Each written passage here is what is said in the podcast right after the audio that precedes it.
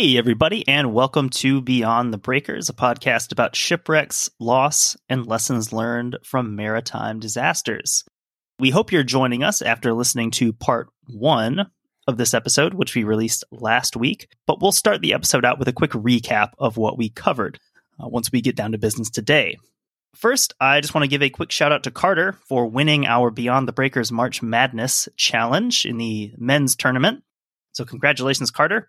Imagine us giving you a hearty handshake in congratulations.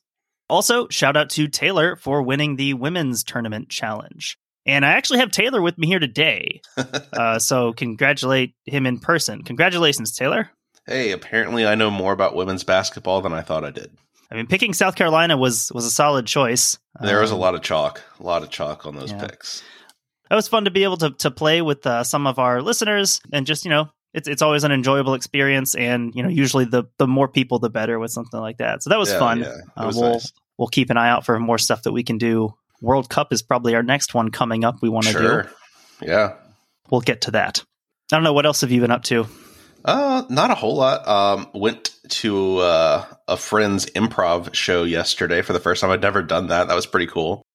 Uh, my only you, exposure to improv previously was uh, Michael Scott in The Office. Were you doing improv or watching improv? Absolutely not. I was watching the improv done okay. by others. That was the way it should be.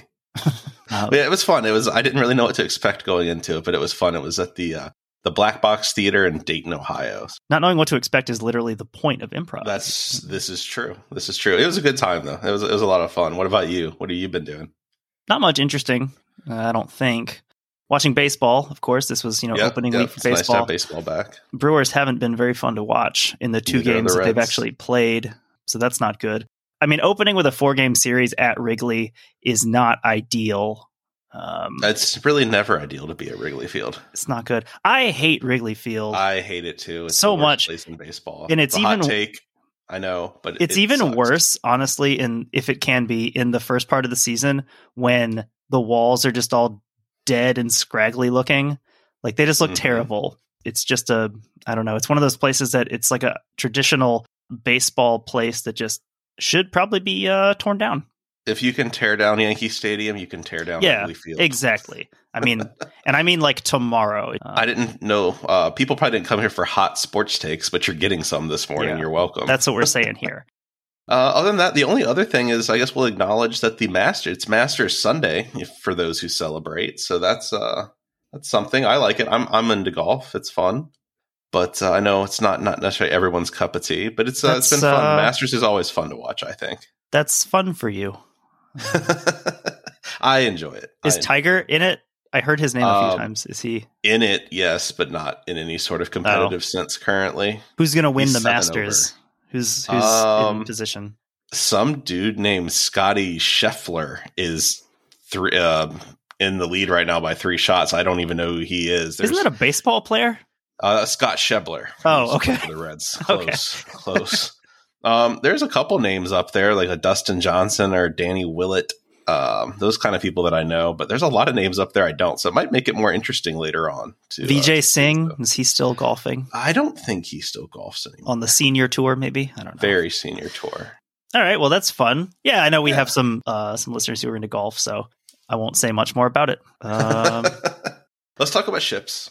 Yeah, so as I as I said, you know, we we're coming in. This is part two of a very lengthy episode on the sinking of the Estonia.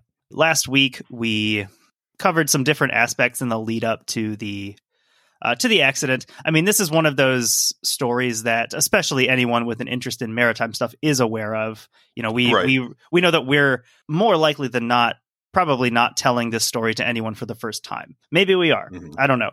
Um, but you know, by and large, this is one that we've you know gotten requests for and people showing a lot of interest in. So we kind of are tackling this from you know a little bit of a different perspective. That's always sort of the debate we have when we do like a bigger story that we know has been covered really well. Like you know if we're doing something obscure it's very easy to be like hey we're going to tell this story and no one has. Mm-hmm. but like you know what new thing can we bring to this or what can we highlight that's important? It's kind of always that balancing act on a bigger story like this. It's like you've mentioned before like the titanic rule like what could we possibly bring to a discussion on something Right. like that. But you know, with with Estonia, we we definitely wanted to cover it, kind of like an obligation to cover it almost on a show like this. So yeah, some of the things we covered last week, we talked about the uh, the development of those Baltic Sea ferries. You know, Mhm. spurred on a lot by rivalries between these companies like Viking Line and Silja Line. Uh, something I did want to point out for anyone who hasn't seen it, if you're on Twitter, uh, one of our followers, Adrian, who always shares great stuff um, Yeah, when he yeah. interacts with us, left a reply thread. Um, it should be on our pinned tweet at the moment. I'll leave that pinned for a little bit. Um, it left a really great reply thread with just some really cool content related to the Estonia and some of those uh, some of the other ships that that are in this same Yeah. area. Lego fans will be interested to see one of those posts in particular, but just a lot of great things, uh, information, photos, anything related to these Baltic Sea ferries. Um, The old school Lego thing was really cool. Like the one from like the 70s. Like I Mhm. didn't realize Lego was making like branded content back then. It was really cool. yeah, it's the kind of stuff that like those really big, really uh, involved Lego things that now I know are are more common, you know, with different things. But um, but it's very cool to see that Yeah. in that thread. So yeah, check that out. Check out Adrian's thread. Um, and thanks again to Adrian for sharing all that. In addition to the corporate level stuff, we reviewed some of the issues with RoRo vessels in general. Um, so not just these Baltic ones. One of the things that RoRo vessels are unfortunately known for is their tendency to sink, sink quickly, and to sink with large casualty counts hmm Yeah, that, that is Um, true.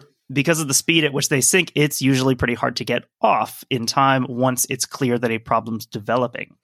So then we discussed some of the problems particular to the specific vessels employed in the Baltic passenger and uh, cargo routes.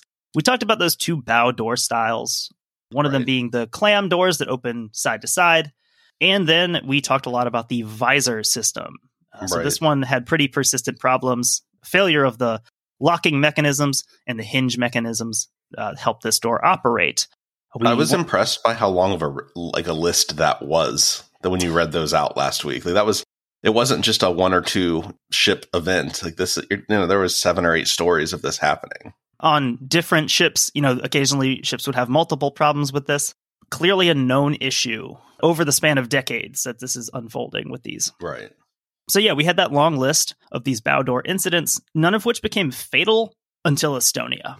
Towards the end of the episode, we got into the sequence of events leading to the sinking of the Estonia in the early morning of September 28th, 1994.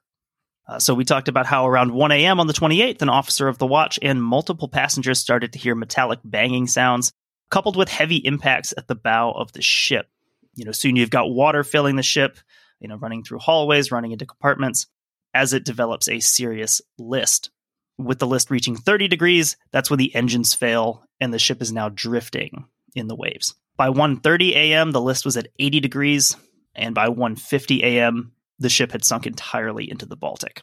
Yeah, that's pretty crazy. One thing I wanted to add in this section, uh, I know we like haven't talked in too much detail about the actual sinking, but one like interesting design flaw that I saw is that from the bridge you couldn't see visor.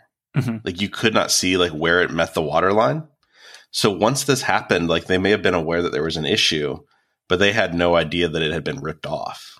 Like that's kind of crazy that you wouldn't be able to see that from the bridge. Right. There's a lot of things in play here with how was this not detected or how was this not communicated?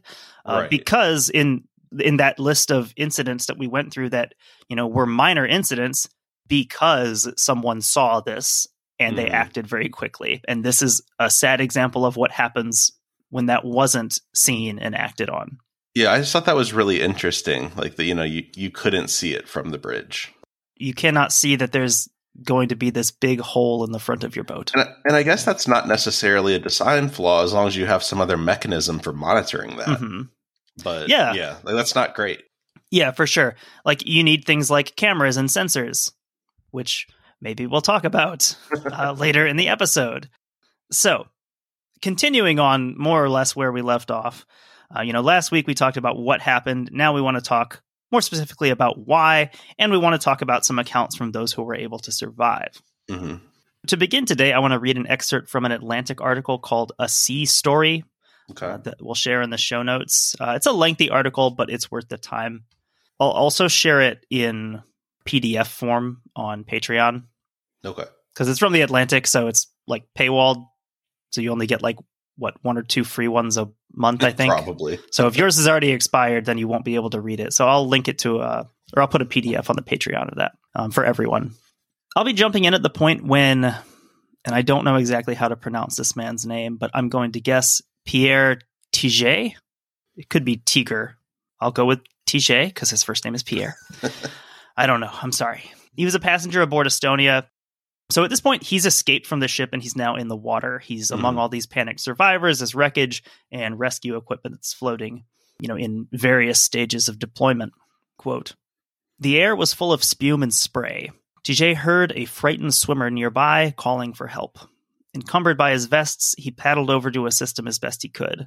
Later, he spotted a life raft, swam to it, and got in. It was characteristic of TJ that he did not cower in fear, but sat up to look outside. The Estonia was showing its keel and slowly sliding below the surface on a steep angle, stern first. It had raised its bulbous nose so high that parts of the bridge remained clear of the ocean's surface. Ever the observer, TJ noticed that there was something very wrong with the front end, that the ship's openable bow had somehow fallen off. TJ was face to face with the cause of the Estonia's demise. That's so interesting. Like, yeah, like, so the guy in the life raft is like, oh, well, that doesn't look right. There's a couple of accounts of people once they get in the water, once they're kind of in a place of relative safety, they obviously are, you know, looking at the ship and multiple people notice, hey, like the front is off.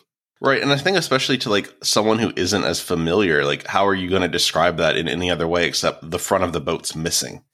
Yeah. Like, if you don't know what you're describing, that's how you would describe it without the technical knowledge of what you're looking at.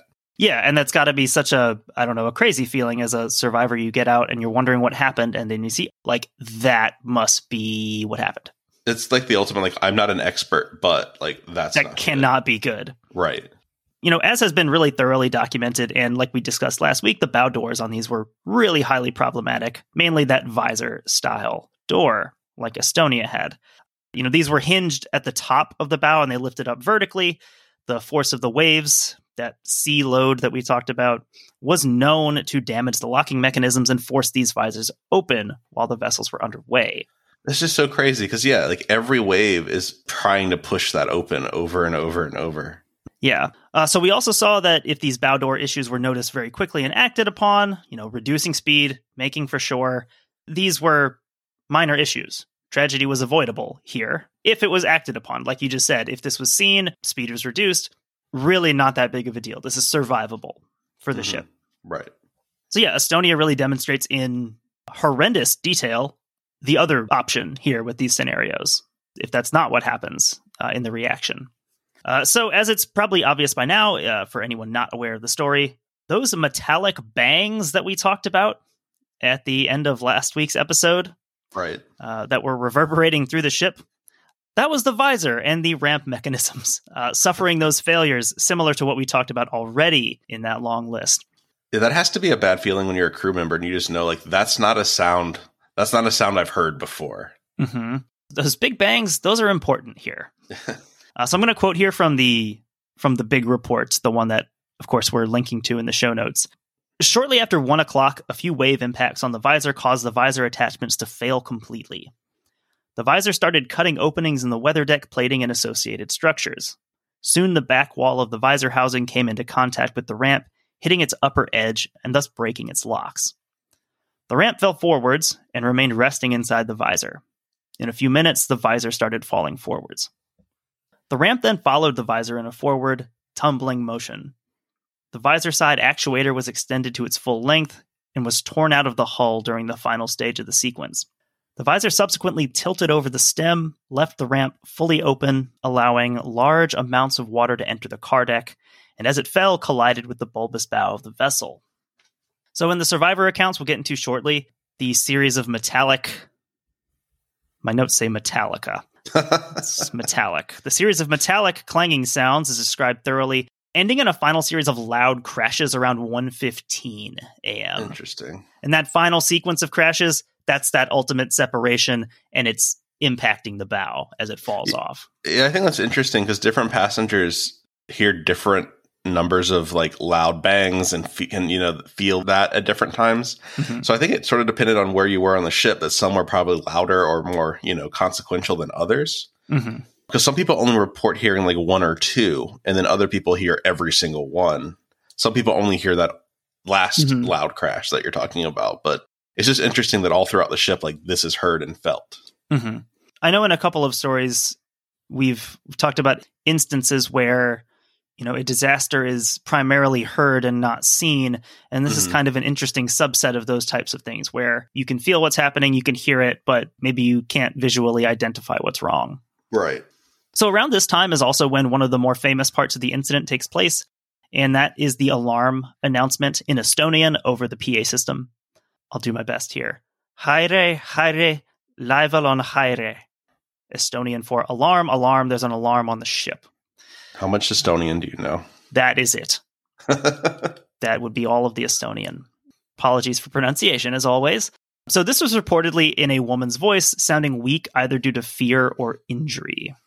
So, that's that's one of those moments in this that comes up in every article, everything that's written about this. That kind of chilling moment of this, you know, very weak PA announcement of, you know, there's an alarm on the ship because there's not a ton of communication going on here. Right. Like, what does that even mean if you're a passenger that there's an alarm on the ship? Like, are you supposed to evacuate? Are you supposed to go to your room? Like, mm-hmm. what does that actually mean? Yeah. I mean, this is as the list is developing, people are hearing these banging sounds, and then all you get is something's wrong. And especially, like, you don't want it to come from like a weak, frail, scared voice. Like, you kind of want someone who mm-hmm. sounds mm-hmm. like authoritative to be like, this is what, you know, like, this is what's happening. This is what you do. Go.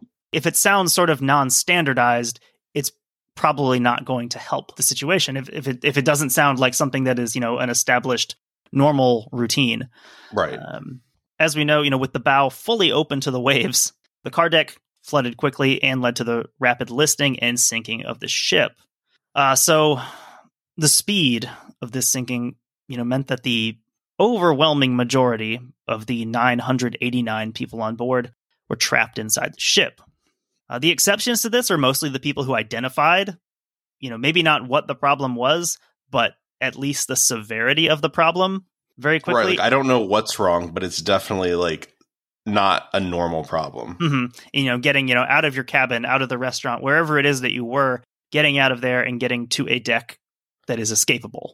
I think we've established pretty firmly on this podcast that if there's ever weird things going on and you're on a, a, a large ship, don't go to your cabin. Don't go to like the bowels of the ship. Like get yeah. on a deck where you're outside and potentially near a lifeboat. Like mm-hmm. those are the people that survive these things. Yeah, I mean at worst you get some fresh air. right. You can just continue on with your day. Always good to to be a little bit suspicious if you have that that gut feeling. Gut feelings exist for a reason. It was a great 7-day cruise, but I spent the whole time walking the lifeboat deck. Yeah. So, because of how fast that list developed, some of the passages that would have acted as escape routes under normal conditions were blocked by water as the ship turned over. Oh, that's not good. Most of the stairwells they ran, you know, fore and aft. So basically, if you could if you could get into them, you could get up to it up to the decks um, mm-hmm. to escape. One in particular, though, it ran in like a transverse side to side uh, mm-hmm. direction. So here in the aftermath, in the when they were diving on this thing. Just a horrific number of bodies in this stairwell because it ran side to side. You know, once people had entered this stairwell, they realized as it, you know, sort of switched back the other way that now that direction is blocked. Right. And it's kind of a one way. You can't turn around because of how the ship is listing and how many people are in this thing. So yeah, that was one where when they dove on it, they basically could not even get through it to identify how many people were there. A lot of these accounts, like it's crazy how quickly and disorienting everything changed you know for everybody it, it, like the scene in the poseidon adventure doesn't seem that far off it doesn't seem like that's hollywood drama like mm-hmm. that's what a lot of these people experienced yeah with the survivor accounts people talking about things falling you know machines falling over rolling through hallways um, people clinging onto tables that are bolted to the floor yeah like you said it it makes certain far-fetched things you might see seem not that outside of the realm of believability and like I don't know, the craziest thing here too is like the, everyone's fighting for survival and everything, and like if you're one of the lucky ones that makes it off, like your reward is to get tossed into freezing cold, stormy mm-hmm. water. Yeah. It's not great. Like it's not like just because you get off the ship, you're going to survive. Yeah, there's a lot of bottlenecks in the chain of events uh, for survival here. Right. We've talked about you know what happened to the ship more or less, and again, that's not really our main focus here. That's you know established facts that are available.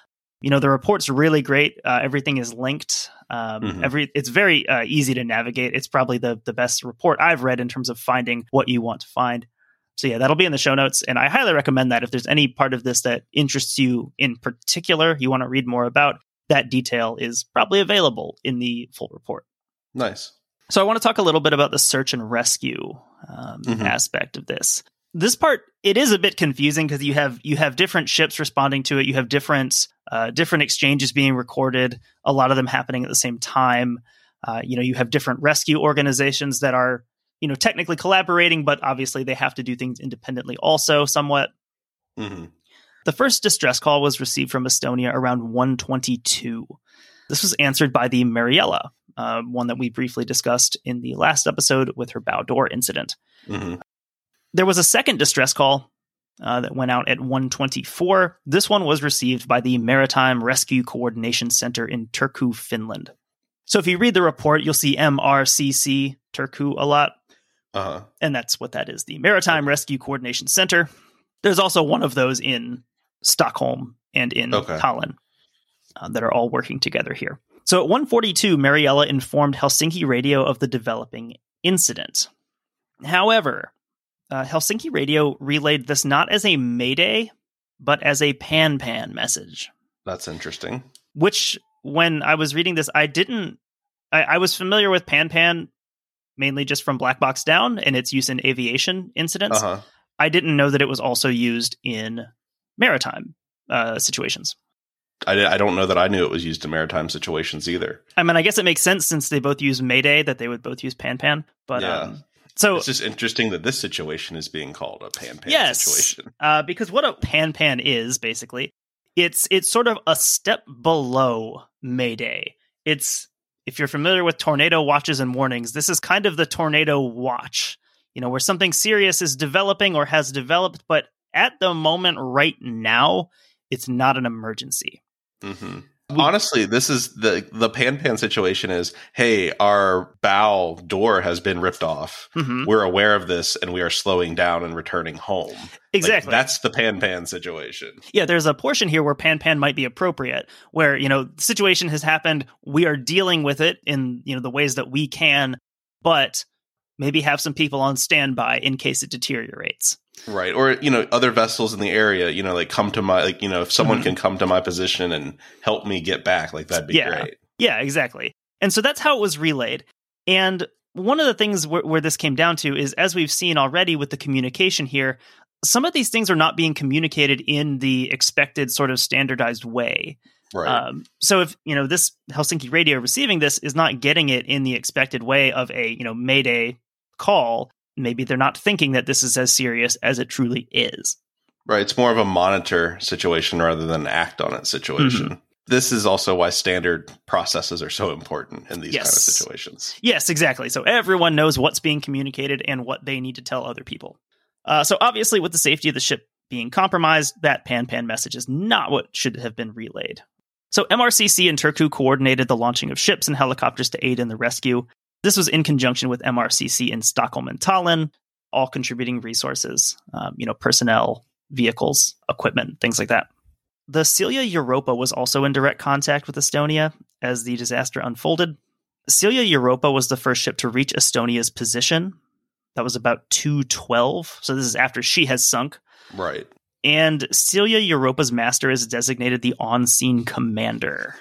Is that just what happens when you're the first like ship to show up and you're the captain? It's like you're in charge now. essentially so the the rescue coordination was interesting i didn't put a ton about this in my notes but because you know these companies and these ferries worked so much in conjunction with one another Uh huh. there was a sort of system in place where certain people had authority or, or training or experience on these things and you know if you were a, the master of a ship arriving on scene they know that they need someone on scene to coordinate things you know the rescue people are there but they're stationed on shore they're not there yet they need someone on scene to direct rescue helicopters and rescue vessels. Where should they go? Where should they be looking for people? hmm And that was how this uh, captain was designated as the uh, on-scene commander. So kind of a like a semi-formal designation where if you found yourself in this position, you should theoretically be equipped to handle it. Nice. You know, until you can be relieved by someone who is specifically trained for this job. Right. So the vessels on scene, they didn't actually deploy their lifeboats to help pick up survivors because of the weather conditions. You know, the risk of Yeah. losing more boats. We talk about that all the time. There's a certain risk assessment that goes into that because you could very easily just end up losing more people and equipment. Right. Um, so instead, boats were lowered to the water but not launched. And the survivors were transferred from Estonia's life rafts, and then the boats were raised again. So basically, just using them kind of like a crane or something. Huh. That's interesting. That's, I mean, sort of a smart way to do that, though. Yeah, sort of like maximize their usefulness, you know, while also minimizing risk to them. yeah. So the vessel Isabella lowered her rescue slide, and 16 uh, people were pulled up and rescued that way. That's a good thing, but unfortunately, those 16, you know, just from that one ship, that accounted for about half of the entire number of survivors picked up by ships on scene. Yeah, that's crazy. I mean, I Um, know the weather conditions have a lot to do with that, but that's still Mhm. crazy. Yeah, only 34 people were rescued by other ships on the water at the time. Helicopters were more successful in rescuing people from the water. 104 survivors of the sinking were rescued via helicopter. That's a lot of helicopter rescues. Yeah. Like what uh, that looks like uh, doing that process 104 times. Like that's pretty Mhm. impressive. one of those who was, you know, successfully recovered would later die in the hospital. So in addition to survivors that were being recovered, 94 bodies were pulled from the water. If you were listening carefully earlier, I mentioned how many people were on the ship total, hmm and the numbers don't add up very well there, Right. um, meaning that there were 757 still missing and presumed dead after a certain point. yeah, that's really crazy. leading to a all told casualty number of 852 dead. Yeah, that's a Um, lot. And that number does include the one who died in the hospital. The last survivor was recovered around 9 a.m. on the 28th. That was a long time in that water. Yeah. Um, and after this, only bodies were pulled from the water and from life rafts. So, yeah, when you do the math on the survivors, that's 138 out of 989, about 14% survival rate. That's that's uh that's not great. it's a truly horrific death toll. That's really the only word for it. And again, another example of how when these things sink, they take a, a huge percentage of the people on board with them. Right.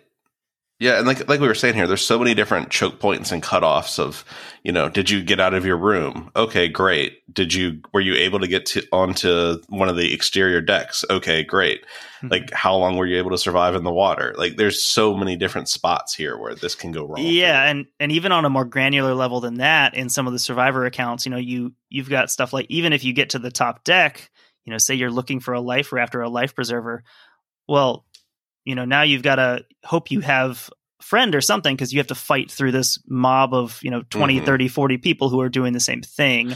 Yeah, I even heard um, one story. This guy talks about being like robbed of his watch and his wallet Yeah. as he's trying to get into a you know t- trying to get a life uh, belt and everything. Like Mhm. that's crazy that you're even thinking about that. Like you can have my watch at this point. I don't. I don't need it. Yeah i mean the the level of societal breakdown under such massive stress like that is is incredible. So you know talking about the the death toll but i do want to talk you know a significant amount about some of the survivor accounts Uh huh. those 138 survivors. Some of those were the crew. There's a lot of varying accounts but also a lot of very very consistent agreement on how this all went down. So quoting from this section of the reports uh, the Commission has analyzed 258 statements from 134 survivors. The Commission is aware that none of the survivors is a witness proper in the sense of an observer. All the witnesses are victims of the accident, involved in it, and a part of the chain of events. Their observations and recollections are thus influenced by prolonged anxiety, exhaustion, and stress. All statements are furthermore restricted to individual experience on board and outside the vessel only, and no witnesses have had any possibility of gaining an overall view. So, kind of a an interesting disclaimer there before introducing these things, saying all these people have you know suffered the effects of what they went through. We can sort of look at their accounts collectively and draw conclusions from that. But you know, we can't we can't value the exactitude of you know any one particular testimony because of some of these factors. That's a really great statement about eyewitness like statements in general of you know mm-hmm. how often like I was eyewitness statements aren't as accurate as you know you would think that they would be in any situation. Mm-hmm. A lot of the survivors here were interviewed multiple times. Um, you know, sometimes with changing information or even conflicting information sometimes. And in general, weight was given in the report to the earlier testimonies, which were seen as being theoretically more free of you know outside influence. Um, yeah, I can imagine that you know telling the story over and over. Eventually, like you hear something and you're like, oh, well, that makes sense, and you kind of almost put it into your story. Mm-hmm.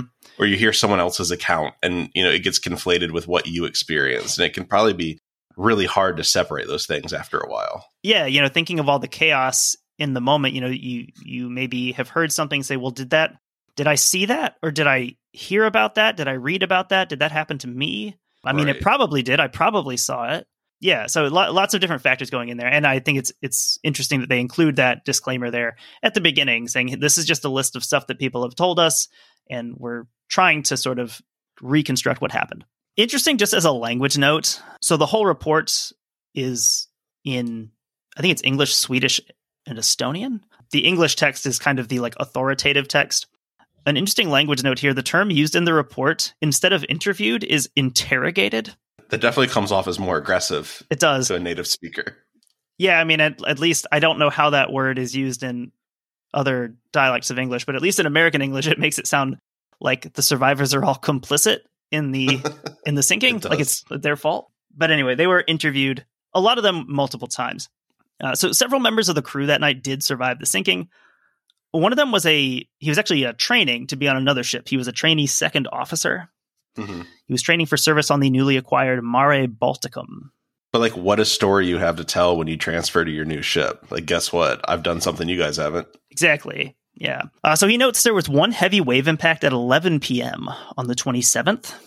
So that's much earlier than the rest of this story that we've talked about. Mm-hmm. Um, but he's noticing these things. Obviously, he's training, so maybe his perception senses are sort of ramped up a little bit. He's trying to take in as much data as possible.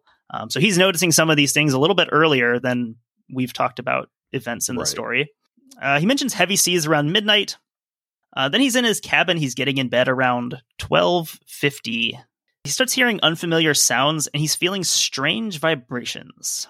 He exited his cabin and he made his way up to deck seven. By this point, the list is around 45 degrees. Um, so obviously, well, well beyond anything that you'd call normal. Right. He knows he needs to get out, so he makes it into the water, into a life raft, and he's rescued around 7 a.m. I think what's interesting here is the thing that he doesn't have to be told to evacuate. He hears those sounds and just knows like this isn't right, mm-hmm. and that's like the same story that the uh, the lawyer who's in the bar who, uh, that I was talking about last week, who had trained to be an officer on one of these vessels mm-hmm. and decided it wasn't for him it's just interesting that these noises and sounds must have been so out of the ordinary that if you had any sort of training, like you knew mm-hmm. this isn't good. Yeah, and as we'll see, like the, there's the training aspect of it, but also for any of these people who had used these ferries before, you know, a lot of them start noting that this is not normal.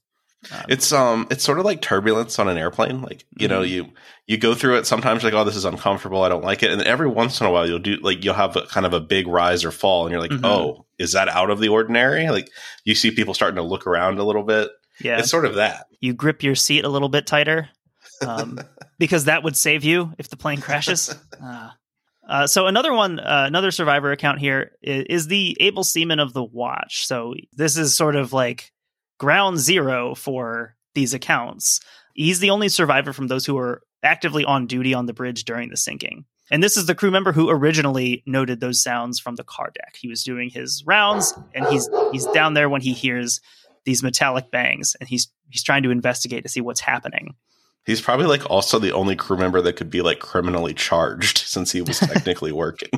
Yeah. So because of his role as a really key witness to these events, he's actually interviewed or interrogated 8 times in the aftermath of the incident. Just reliving that trauma over and over and over. Yeah, so the the timeline's interesting. So he's he's interviewed twice on September 28th, so sort of the day after all of this He's interviewed on October 3rd, October 17th, November 17th, and December 3rd.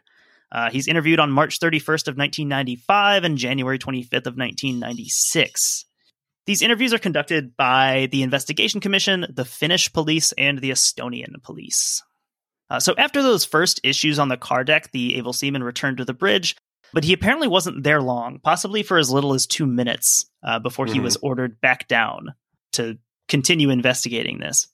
He was told also to to go with the bosun, uh, who was personally responsible for the bow door operations. At this point, the bosun was actually off duty and asleep, uh, but the situation was, you know, deemed serious enough that it warranted waking him up, which is, you know, relatively serious. They're not going to do that for no reason. Yeah, if you're waking him up, like it, you mean business, like because I, I d- highly doubt that's someone you just want to wake up like, oh, never mind, we've got it figured out. Like, mm-hmm. you know, you're not going to waste that guy's time. Like, you're only yeah. going to do that if you've got a legitimate issue. Yeah. So as this uh, able seaman is on his way back to the car deck, the list develops significantly, and he's unable to get there for various reasons. Uh, so you've got falling objects blocking stuff. You, you got people stopping him on the way in need of assistance. Mm-hmm. Um, this is well past the point of being able to just do his routine duties. Also, the car deck is locked, so he's sort of waiting for that to be unlocked when he realizes that. So he, he doesn't have access to the car deck, even. Apparently not. He's waiting at the information desk um, like I can see unlocked. kind of like for security reasons, like why you wouldn't want just anyone to have access to the car deck, mm-hmm. for, you know, for breaking into someone's car or like the trucks right. and things that are using it. But like you'd think he would have a key to right. This. You would think a watchman would be able to get in there. Like um, I could, like I would just think that would be part of the duties you'd be entrusted with at that point. Yeah, so I don't know. I mean, there could be other factors to maybe I don't know if he had access to it, but he I don't know forgot his keys on the bridge or something. Who knows? Um, but he's waiting for that when he kind of realizes that he needs to get off. Uh, so once he realizes the ship's sinking, he gets to an open deck and he ultimately gets into a life raft. He's one of the several who notes that the bow visor is missing. One of those, you know, painfully obvious things in retrospect, but at the time, you know, clearly the crew didn't know right. exactly what was happening. Right. Yeah. I mean, how much of a surprise was it to him when he gets off that vessel and he's like, "What? What is this?" Like, well, also imagine his chances if he actually is able to get into the car deck. Right. If he manages access to that at the time, he's not getting out. There's no way he's getting off the ship. Yeah, that is like a really fortunate circumstance of of that being locked and not mm-hmm. being able to mm-hmm. get in into there. Yeah. Another account here is from the third engineer. So, third engineer reported overhearing on the radio from the chief officer that the cars had to be carefully lashed due to the weather that was being expected. So, this is during the loading process, taking uh, special care with these cars and how they're uh, how they're secured because of the weather they're going to encounter. Mm-hmm. Obviously, with things like this, one of the concerns is that your cargo is going to start moving around and cause stability issues. But if you're they, interested in that, read a, or listen to our episode about the SS Milwaukee. Yes, if you want to see what happens when a train comes loose on one of these ferries or a similar type of ferry. The engineers in the control room, they had a monitor, mm-hmm. a video monitor showing the car deck so they could keep an eye on things, you know, water ingress, cargo, things like that. So they, they could keep an eye on this he stated that he that he'd never before felt such powerful blows against a ship as the ones hmm. described hmm. just after 1 a.m. It does seem to be a common theme that this isn't just a regular storm. Like this storm is worse than what most people have probably seen, right? Mm-hmm. Yeah, it seems like a particularly severe storm. So at 1:15, he noted water coming from the bow, uh, from the sides of the ramp. So at this point, we know like the visor's coming loose, and that water's coming in. We talked about how the ramp the way that it's sort of connected to the visor, the mm-hmm. ramp doesn't necessarily make a watertight seal, especially if it's being yanked out of place by the visor. That doesn't sound great. So much water's coming in that the monitor actually became unclear from the from the water spray. Really? Um, and according to the third engineer, this same image would have been displayed on the bridge monitor. Hmm. So theoretically, the people in the bridge, they can see all the same stuff. They can see that there's enough water coming in that it's obscuring the camera. Uh, it's coming in around this ramp. I would just think that that would raise some alarms. Like, yeah. I would be concerned about this. Yeah, I'd be telling someone probably. So as the engines start to fail, there's really nothing left for them to do in the control room. I mean, that's why they're there. The engines have failed, so they decide to do other stuff. Mm-hmm. Um, so this third engineer goes up to deck eight to check on the emergency generator. When this failed, also, he just started looking for a way out. because at this point it's developed I mean, pretty at severely. that point, I guess like there's nothing else you can do either, right? hmm Uh, in his testimony, he notes that passengers were opening life raft containers, but not knowing how to use them. So, sort of getting them open, but after that, not really sure how to, you know, make sure they're inflated, how to get them deployed properly. And that's not great either. I mean, every every raft that you waste at that point is less people that potentially have a raft, you know, Mhm. for them. Yeah, one of the big problems in this uh, survival and rescue situation was recorded as, you know, a lot of the life raft when they were deployed, they were deployed upside down. Hmm so like you could climb on top of it but like these were supposed to be covered and sheltered and so you Right. couldn't really do that if it's if it's the wrong side up. So you actually do see a lot of people getting onto life rafts but still succumbing to the elements because they're just fully exposed I think, and that's always like what we talk about with a lot of these like evacuations of these vessels and all that. And it's not as simple as like, oh, just step into the lifeboat and you'll Mhm. be fine. Like when you see these stories of everyone surviving and, and the lifeboats working perfectly, like there's a lot that goes into that. Like it's Mhm. not as simple as it might seem.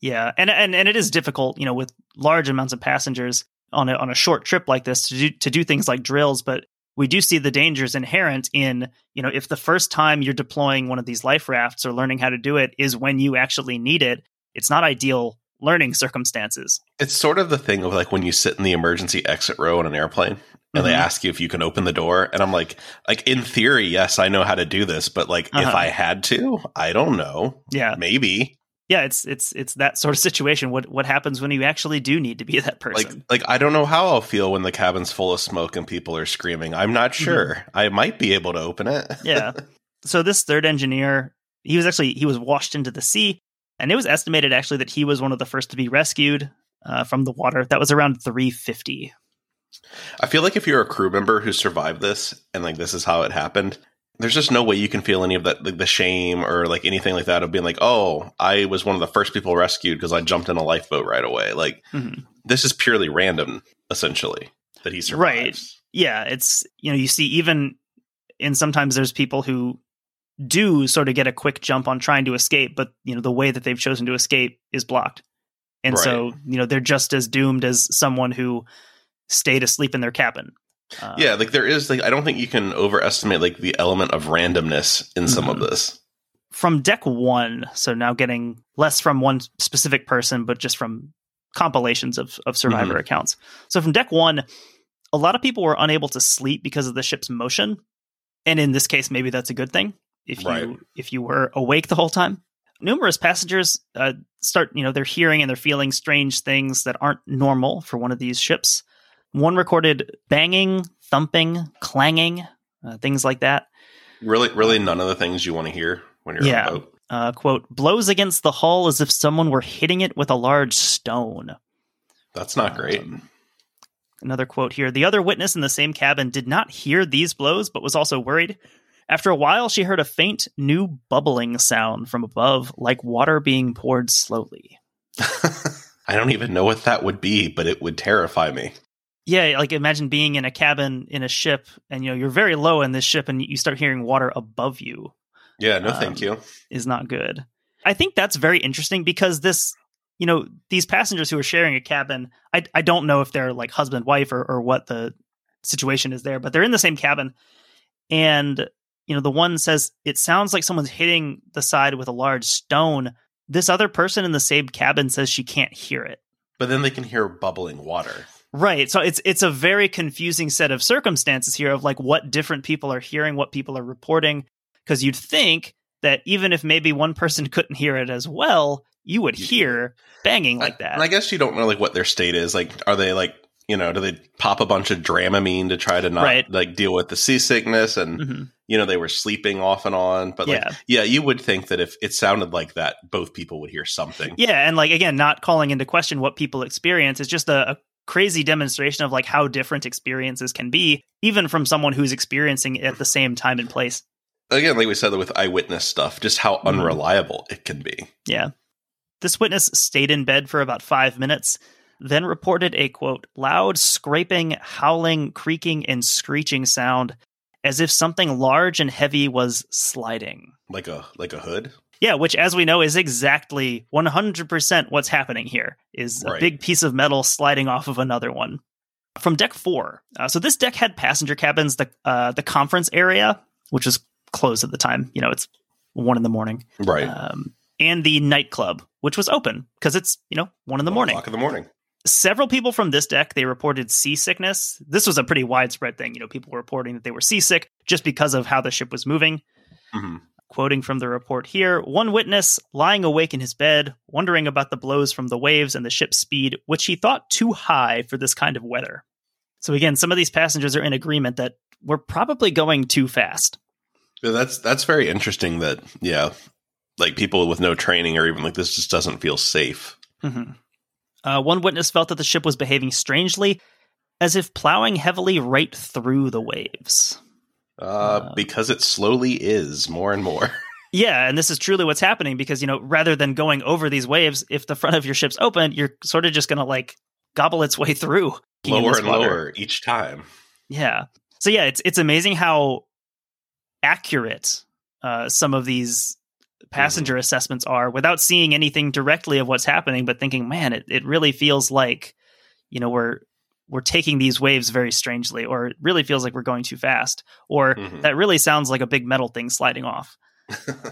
Uh, so from the nightclub, one passenger noted a crack in the ceiling with water pouring down, uh, and he escaped up the staircase early before any crowding. There were only six people in the club apparently at the time, and they I don't know for sure if all of them escaped, but it's it's said that like there was no crowding effect there because of you know there just weren't that Mhm. many people. They were able to access staircases and get out.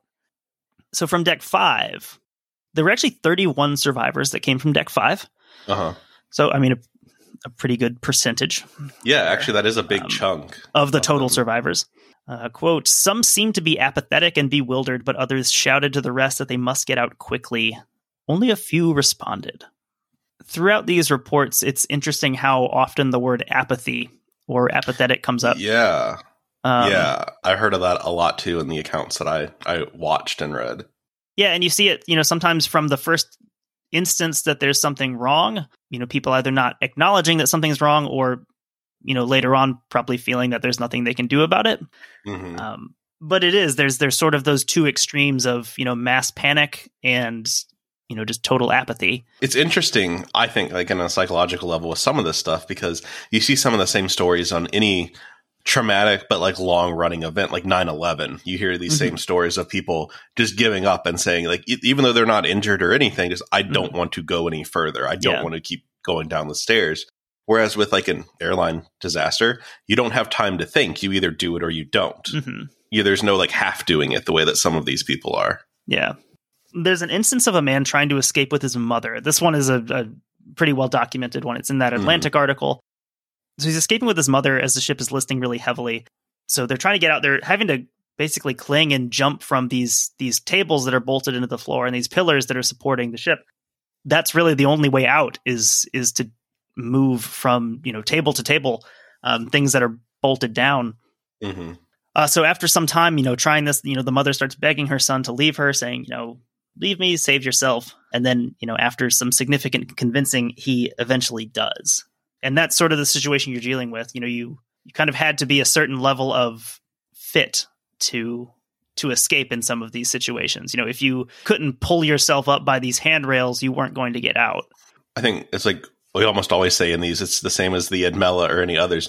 Women and children, especially, this just don't fare well in these situations. Mhm. Any anyone who is is not in pretty peak physical condition is going to struggle in a situation like this. Yeah, uh, one of the women victims that survived in an account that I saw. I mean, she was a dancer, like that on on the vessel. Like that was her job. You'd have to assume she was probably in pretty good shape if she was a professional dancer. hmm So, also from deck five, witnesses saw a row of gambling machines fall down on people, but no one was able to do anything to help because if they released their grip, they'd be lost as well.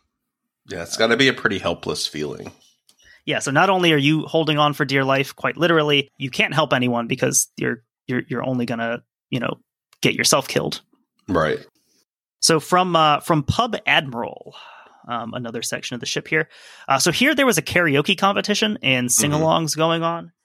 This um, is actually the area that the account that the lawyer slash uh, trained officer mm-hmm. comes from. Okay, you know, as as things are getting worse, the staff start to clear glasses and things like that. All of the breakable stuff you'd expect to have in a bar. Mm-hmm. Um, around 115, a very heavy noise was heard and also felt. Quote, the metallic blow was not like that of a sledgehammer, but gave a huge, distinct metallic noise, like a shot reverberating through the hull. You've got people in the audience giving remarks like, oh, we've hit an iceberg, you know, because that's a, a, a natural response to the unknown or, or thinking that something right. something might be wrong, might be off, you know, make a joke about it. That's a normal human reaction. Mm-hmm. Uh, so when the Estonia heeled over the second or third time, all glasses and bottles fell on top of the female bartender, and the refrigerators behind the bar counter came loose. The bartender, who tried to brace herself against the bar, screamed loudly and was knocked down and injured by the falling objects. That account didn't continue on with that. I I don't know if she survived or made it out or got out of that. I can't situation. imagine that that helped an already bad situation. Um, so again, we see all the stuff moving around and, and shifting uh, as the ship lists more and more.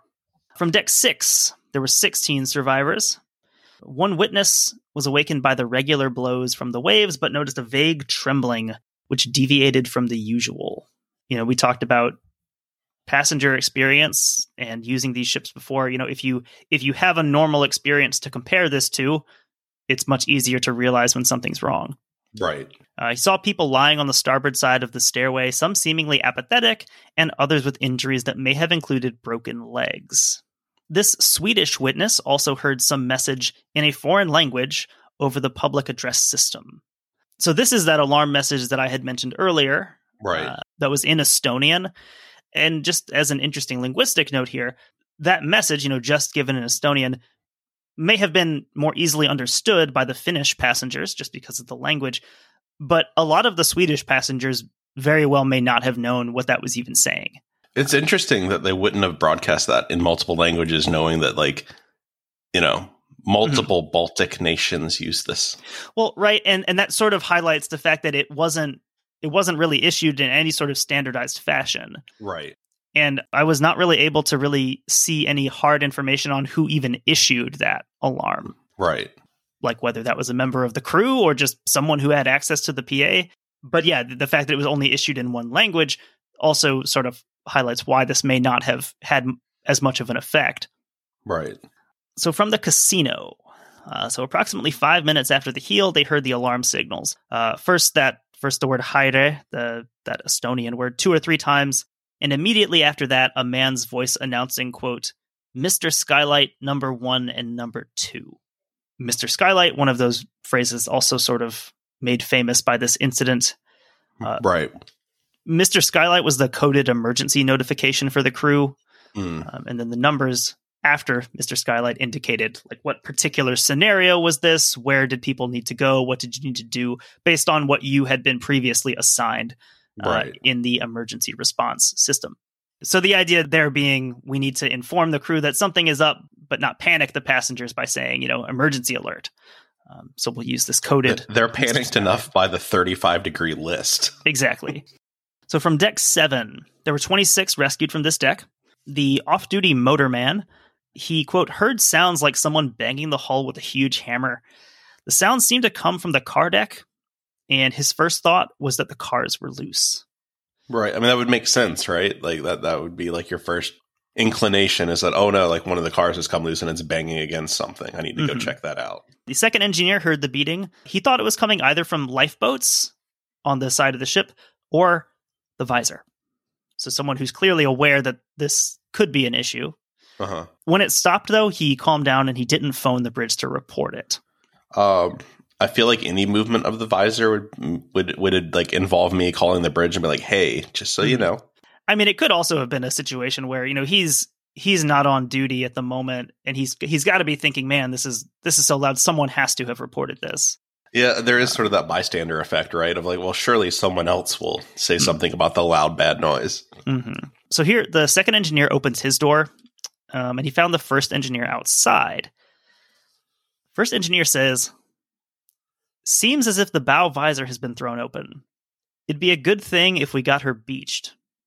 And I think Huh. that's such an interesting comment there because, like, that is objectively the right move.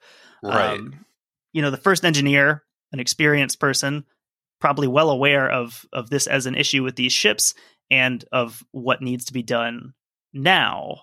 But it's just very interesting that the engineer is aware of this, but the bridge doesn't seem to be. right.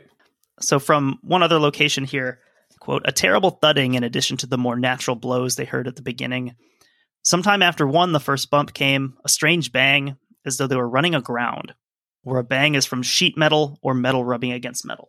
Interesting. So, obviously, there's much, much more in terms of survivor accounts, little details. Right. A lot of them do coincide in terms of their details. A lot of them are obviously very repetitive. So, tried to pick out some some unique moments from this um, to get some varied accounts. Yeah, and it's interesting. As much as they're different, they all do have like the same common themes of you know. There's noises. There's the normal like pounding of the sea that you hear and you get used to, but beyond that, there was more. There were noises that stood out beyond those. There's the metal on metal. There's a lot of like common themes here. it's interesting the the metaphors people reach for to describe a situation that they have not experienced before and there's Mhm. there's no real great comparison to this. Um, so yeah you, you hear about you know it's like running aground it's like someone hitting it with a rock or hitting it with a hammer. There's some very gripping survivor accounts there. So this you know this is going to kind of lead us into the the wrap up segment here of the episode. And that's sort of some of the conclusions that were drawn from this uh, after this you know pretty lengthy investigation into why did this happen that investigation report led to several conclusions. You know as is painfully obvious now estonia suffered a failure of her bow locking devices due to the wave load experienced on her voyage. These were likeliest the heaviest wave loads she'd ever experienced due to Mhm. both the conditions and her speed. So numerous previous bow incidents with these ferries including with her near sister Diana 2 that we talked about last week, had not led to a systematic inspection or improved requirements. The turn to port, exposing the open bow to the waves, shortened the time it took for the ship to flood and sink. So, idea being, if that's not done, it maybe doesn't save the ship uh, right. with the conditions as they are, but it almost certainly gives them more time. You know, more time to get close to shore, more time for rescue Right. to reach them. Even just more time for people to not be trapped in the bowels of the ship. Mhm. I mean, if you're going, you know, if, if you can get more people to the top, to the lifeboat decks, even once you make that decision to launch boats, like maybe there's 300 people that can get Mhm. into lifeboats versus, you know, the 100 or so that did. yeah, I mean, more time is never a bad thing in, in a situation Right. like this. And, you know, like we said before, we've seen situations where, you know, turning into the waves is absolutely the right move. In, hmm you know, nine out of the 10 cases we've discussed here, that's what you'd want to do unless you don't have a bow. It's interesting you would make that decision. It's almost like you didn't know you didn't have a bow. Right. And this is why, this is why the communication and sharing information is so incredibly important. Right. um, yeah, like all these actions by the bridge, they they indicate that they really did not know that the bow is fully open. You know, as the ship is listing. We mentioned how speed wasn't reduced. You know, to the point that you know passengers are noticing this, not just crew members. Quote: A rapid decrease in speed at this time would have significantly increased the chances of survival. So we've said that the visor couldn't be seen from the conning position on Mhm. the bridge. Visual observations were basically everything in preventing all those previous incidents from turning fatal. Right. Someone saw that this was happening and they let the proper people know to slow down and we need to get to safety.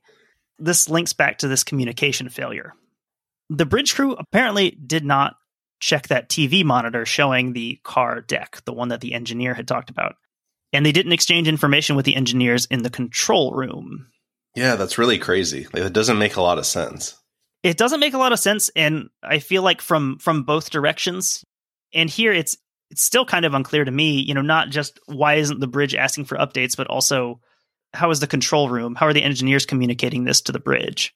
Right. um, so that's probably one of the most important factors here is the fact that some people had more or more relevant information than others but that wasn't necessarily shared. Hmm I think the most fascinating mechanical element to me here the position sensors showing locked visor, the way that they were basically rigged was they were linked to the side locking bolts on the Uh-huh. visor, saying basically if these things are in position, it means that the visor is locked. However, if your visor rips off entirely, Uh huh. the way I'm reading this at least, is that those those bolts physically stayed in place, uh, or at least did not indicate that they were a problem. So according to the sensor, there was no problem because the bolts were still there because it's far- checking the bolts, not the visor. Yeah, as far as the sensor is concerned, that visor is still there as thousands of gallons of seawater are pouring in to the ship. It's almost like that system's designed that like, oh well, if the whole visor's gone, like you'll know. Like you don't even Yeah. need a sensor for that. Why that. would you need a sensor for this? but yeah, that that was a huge problem. The idea that there was no indication that the visor was had any sort of problem when it was gone entirely. Right. There's some evidence to suggest that the crew was largely unaware of other visor incidents.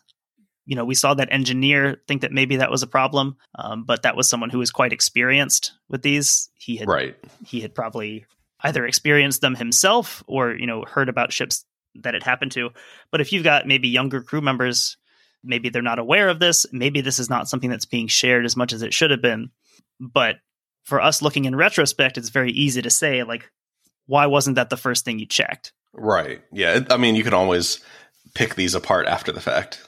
but even then it's it's kind of you got to think like if this is such a systemic problem why isn't that information Right. being more widely shared at the time Right. So that's kind of the conclusions drawn from this. Like we've said, you know, it's a it's a tough story to research just because of how much there is. Right. Yeah. There's a ton Um, of information.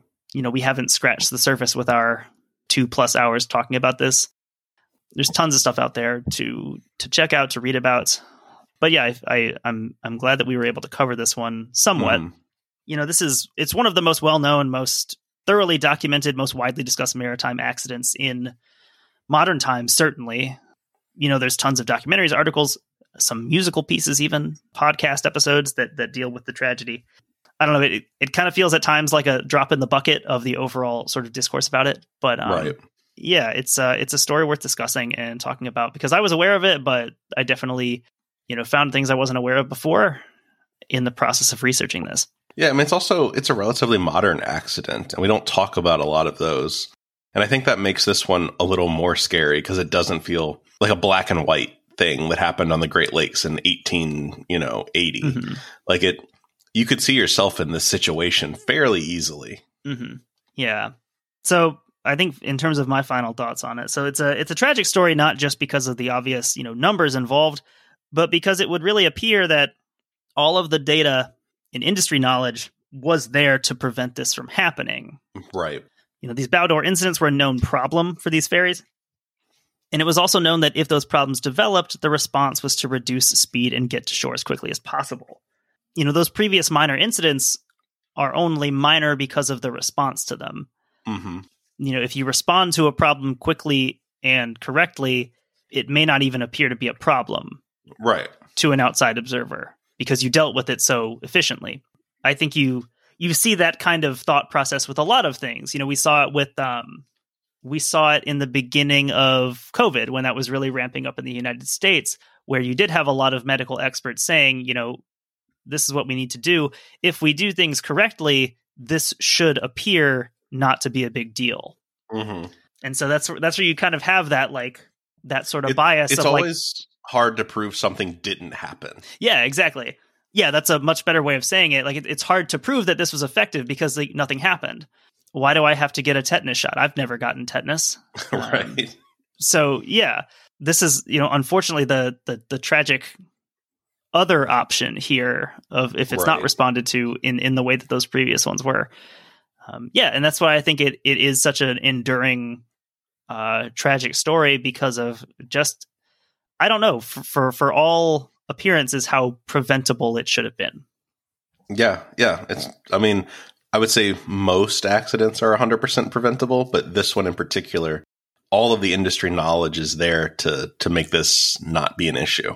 hmm So that's going to conclude our discussion of Estonia. You know, it's the kind of thing I'm sure we'll refer back to multiple times in other episodes, but uh, but that that should do it for our two part episode on Estonia. Awesome. Um, I guess it just leaves us to wrap up here. Well, if you've been with us the whole time here, thank you for listening. We are on social media. If you want to reach out, we're on Twitter at beyond underscore breakers. We're on Instagram at beyond the breakers podcast, I think. And then we're at beyond. What's the email? That's beyond the breakers pod at gmail.com. Ah, yes. Beyond the breakers pod at gmail.com. Also, if you are interested in folklore and myths around maritime things, that will be our bonus episode this month posted on Patreon. So if you're interested in that, there's the $3, $5 tier to get access. I don't know. It'll be a fun time. We're looking forward to recording that one. All right. So we have to go record that. Thank you for listening again. And we will be back next week with some more shipwreck content for you.